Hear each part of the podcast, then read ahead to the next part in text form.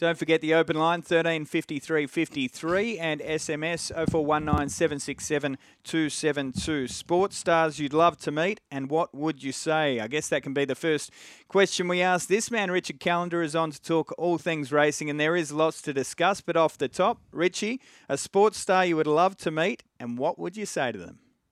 Good morning, Bulldog. Good morning, Bennett. Yeah, look, I've been trying to think what I'd like to ask. I'd just love to meet. I would have loved to have met Pelé. I think just for a sporting person that kind of everyone in the world admired and his ability, I would have loved to have just asked him what made him so special from everyone else. I would have loved to have met Roger. I would love to meet Roger Federer. He's still here. I'd love to meet Roger Federer. And you look back to his early days as tennis player, he was a little bit of a brat, not as bad as a few of the others, but what made him turn and then become the legend that he was. And how many nannies do you use per year would be the next question. Hey, we just had Adrian Bott on, the Waterhouse and Bott team. They now sit second in the Metropolitan Trainers Premiership, overtaking James Cummings. They've had a remarkable season, haven't they? Incredible season. I wrote about on RaceNet last week, Benny, that I used to go away on a tennis trip every year, and Tony Bott used to be on. Oh, sorry, did I say tennis? Am I going mad? Golf yes. Trip every year, and on the trip every year was Tony Bott, and he was just one of those blokes who used to sit there and listen. And Tony had always had good things to talk about racing, and I think Adrian's certainly not far from the tree. He's just a quiet achiever. I know that Dean just said, "Do you think Tim Clark's underrated?" I don't think Tim is. But I think Adrian Bott's been underrated for a long time. He is a genuine superstar of our training ranks. Hey, Rich, Zach Lloyd rode a treble yesterday. Give us your thoughts. Yeah, it's incredible, isn't it? It's a battle each week. I think the tab a couple of weeks ago when I wrote it, were betting $2.70 when Dylan had a four-win lead. It changes so quickly. You get a good book of rides. And don't forget, Zach can still claim the $1.5 kilos while Dylan couldn't.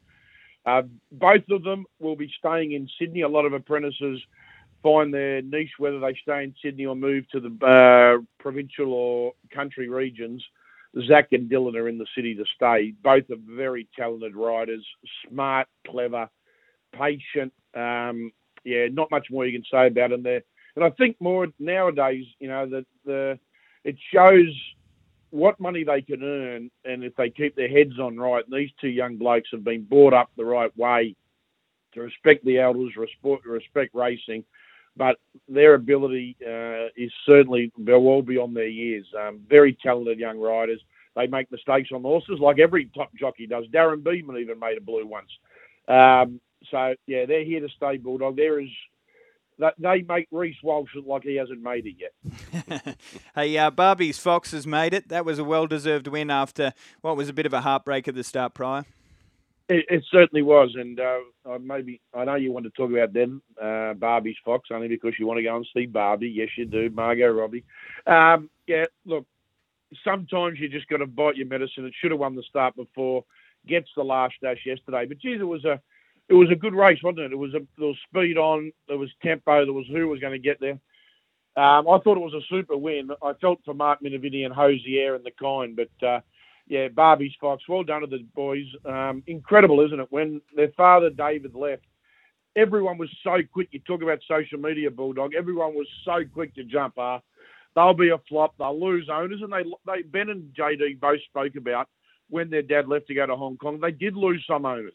And I respected the owners who took their horses. They were paying massive dollar, and they wanted to have, you know, experienced and well-credentialed trainers. And these boys had to then prove themselves. Well, boy, oh boy, haven't they proven themselves, Ben and JD. Great partnership, and they are just on fire the last couple of years. And I'm tipping Dad and Mum, they'd be pretty proud of they've gone to another level. Absolutely. Ingratiating down at Caulfield, won the Bletchingley Stakes, and maybe a touch maligned. When you have a look back at the two-year-old campaign, Ingratiating was just a star.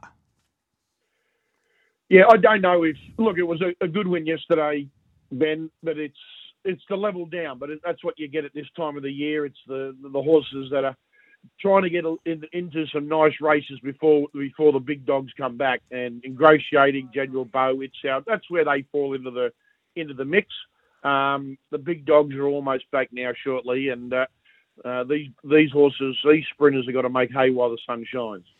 I had a look back yesterday, the second that he crossed the line, just to check things out. So there was the listed Maribyrnong trial, took that out on debut. Won a listed Talent Dirt, was second in a Group 1 Blue Diamond, third in a Group 1 Golden Slipper. So I get what you're saying, and I agree that it's just that little bit below, but he's been a little maligned, this four-year-old, hasn't he? Oh, there's no doubt he's a pretty handy horse. I think it was one race he almost beat Pilelli, who got up, I think I might have got up on the inside of him and beat him as well. So, look, no doubt he's a good sprinter, but I just think we've been getting such good sprinters now. You look at Giga Kick and then I Wish I Wins, the Nature Strips, they're just on that another level. And you've just got to pick and choose. There's so many good races and so much big prize money around. You pick and choose what time you want to be in. You can win a group race and win big prize money. And Godolphin placed their horses. James Cummings placed his horses very well. And I think he's found where this horse is going to be rock hard fit. And he might win another couple before the big dogs are rock hard fit. Yeah, that was the Scalacci, I think, against Pilelli. So are you across the feel-good story, I reckon, for the day down south was Move for Lex winning again, and Molly Nickers was probably the progressive horse out of the meeting there for Peter Moody. I had one bet yesterday in Melbourne because I heard yesterday morning I was on the way in to meet a young bloke called Kingsley Bartholomew about something we're going to do with our big charity luncheon in a couple of weeks. And I heard Mark Hunter's best bet of the year, he said, was Molly Nickers. I said, well, I might just back Molly Nickers in Melbourne. I don't often bet in Melbourne, but I thought I'd take the $1.95 on tab Molly Nickers. And I was standing there at a place you should have been at, dog, Henson Park, watching Molly Nickers win. Great photos I saw come through last night, Rich. That hill was absolutely jammed. What a great atmosphere. It was outstanding. A great day, a community day, and outstanding. Yeah. Let me just say the food, if you didn't get in early, the hour and a half wait for the food, not my go, but Rich, while waiting for the food, I enjoyed the beverages. Hey, one last question, Rich, if you don't mind. What do we do with Tony B now? Sack him, Ben. I thought you might say that. He was the best placed horse in a Class 3 play yesterday I've ever seen. Was he? What? I thought he was an odds-on chance. He got an absolute peach of a ride. He presented. Richie boy yelled out, "Up you go, my son." And then he went, not today.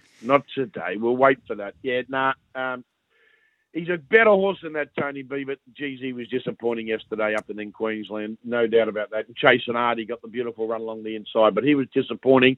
But if you want to follow one horse out of yesterday in Sydney Bulldog, how good are you? You follow her. She's a very smart filly. Yeah, just got nabbed late. How good are you? You got one for us next day or two? Well, I'll look after you last Sunday, remember? You did. I gave me. You Aldenari a Goulburn on Monday. Yeah, he told me too. And what about me privately the week before? Hello? Yeah, exactly. Anyway, what about, I tell you what, Tuesday at Bathurst, Rupert's son. You're only as good as your last tip, and your last tip was a good one. So, Rich, you've finished on a high. Thank you very much. We'll have a look at that one. See you, Bulldog. See you, Benny. See you, buddy.